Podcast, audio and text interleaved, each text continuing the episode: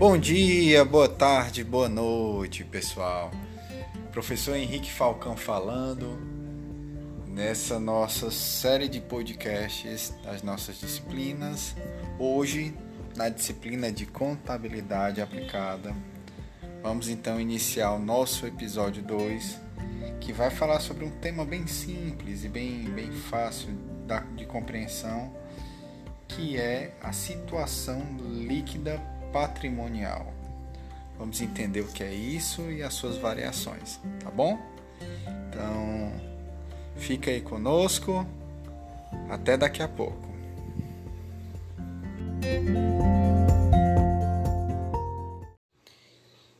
Meus queridos, vamos lá. Começar aqui o nosso conteúdo de situação líquida patrimonial. Para começar, a gente vai retomar aqui aquela equação patrimonial básica que eu mostrei para vocês em sala de aula, que seria qual? O ativo, que são os bens e direitos, ele é igual ao passivo, que são as obrigações com terceiros, mais o patrimônio líquido. Então, ativo igual a passivo mais patrimônio líquido. Ok? Então, esse passivo que a gente colocou aí na fórmula, ele também é conhecido como passivo, passivo exigível. Então, a situação líquida patrimonial é só uma variação dessa fórmula. Então, é só pegar o que é que seria o meu patrimônio líquido. Eu pego o passivo, jogo para o outro lado da expressão matemática e vou entender que o patrimônio líquido é igual ao ativo menos o passivo. É só uma variação daquela fórmula inicial. Com base nisso, patrimônio líquido igual ao ativo menos o passivo exigível, a gente vai entrar nas, nos três tipos de situações é, líquidas líquida que a empresa tem. Então, primeiramente, a situação líquida positiva. Ela também é conhecida como situação líquida favorável ou superavitária. Quando é que isso ocorre, professor? Quando o valor dos ativos ele é maior que o passivo. Consequentemente, se o ativo é maior que o passivo, naquela forma que eu mostrei para vocês, patrimônio líquido igual ao ativo menos o passivo exigível, o patrimônio líquido vai ser maior que zero, vai ser positivo. Isso representa uma normalidade na empresa, já que os bens e direitos dela superam as obrigações que ela tem com terceiros ok? É, nessa situação, identifica-se que a empresa ela tem patrimônio líquido, já que ele é maior do que zero. Vamos pegar um exemplo para ficar um pouquinho mais claro. Vamos supor que eu tenho 100 mil de ativos lá na minha empresa. E em passivos, né, obrigações com terceiros, eu tenho 80 mil. Isso quer dizer que meu patrimônio líquido é igual 100 menos 80 igual a 20 mil. Beleza, pessoal? Nessa situação, nesse exemplo que eu acabei de trazer para vocês, indica que a empresa tem uma situação líquida positiva. Isso quer dizer o que, professor?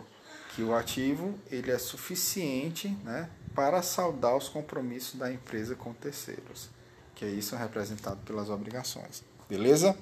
Então, no próximo bloco, a gente vai falar sobre um outro tipo de situação líquida da empresa, que é a situação líquida negativa.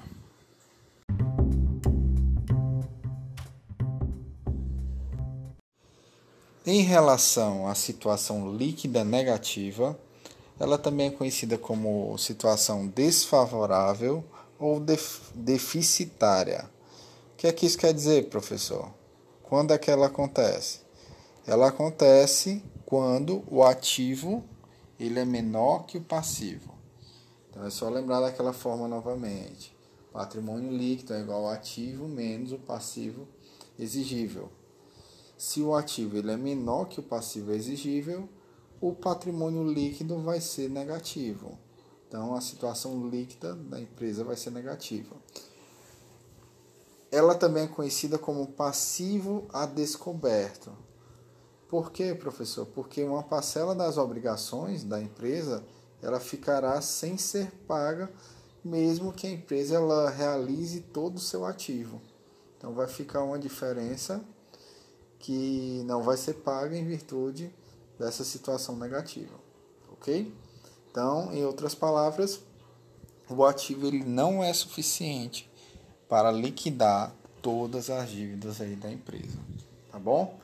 Então, nessa situação, a empresa ela não tem recursos suficientes para liquidar suas dívidas e acaba uma parcela das obrigações não sendo pagas.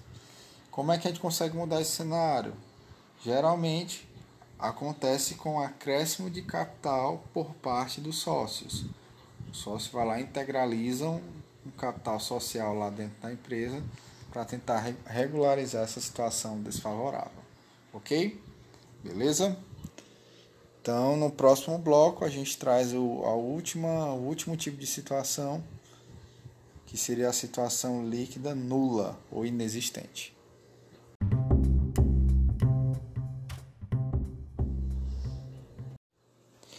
Para finalizar nosso podcast, nosso episódio de hoje, nós temos a situação líquida nula ou conhecida também como situação líquida inexistente. Quando é que ela ocorre, professor? Ela ocorre quando o patrimônio líquido ele é nulo, ele é igual a zero. Vamos voltar para a fórmula. Patrimônio líquido é igual ao ativo menos o passivo exigível. Se o patrimônio líquido ele é nulo, ele é igual a zero, quer dizer que o ativo e o passivo exigível eles são iguais, eles têm o mesmo valor. E o que é que isso quer dizer, professor? Quer dizer que a situação demonstra que todo o ativo da empresa ele está sendo financiado com recursos de terceiros, com obrigações aí de terceiros. Isso já começa a fazer a empresa acender um sinal de alerta, porque em breve pode ser que ela entre em dificuldades aí para cumprir as, as suas obrigações e logo né, entrar em uma situação negativa.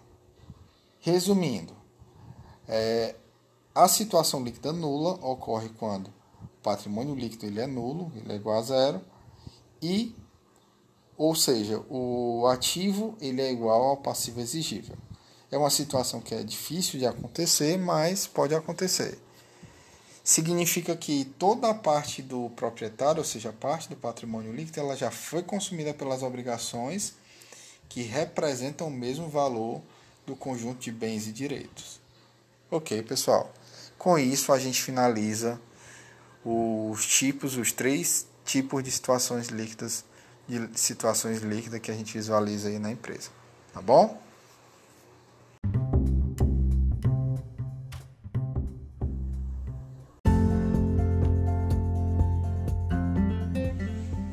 Pessoal, com isso a gente finaliza aqui nosso podcast, nosso episódio 2. Espero que tenham gostado. Obrigado pela disponibilidade do tempo de vocês e até uma próxima. Tchau, tchau.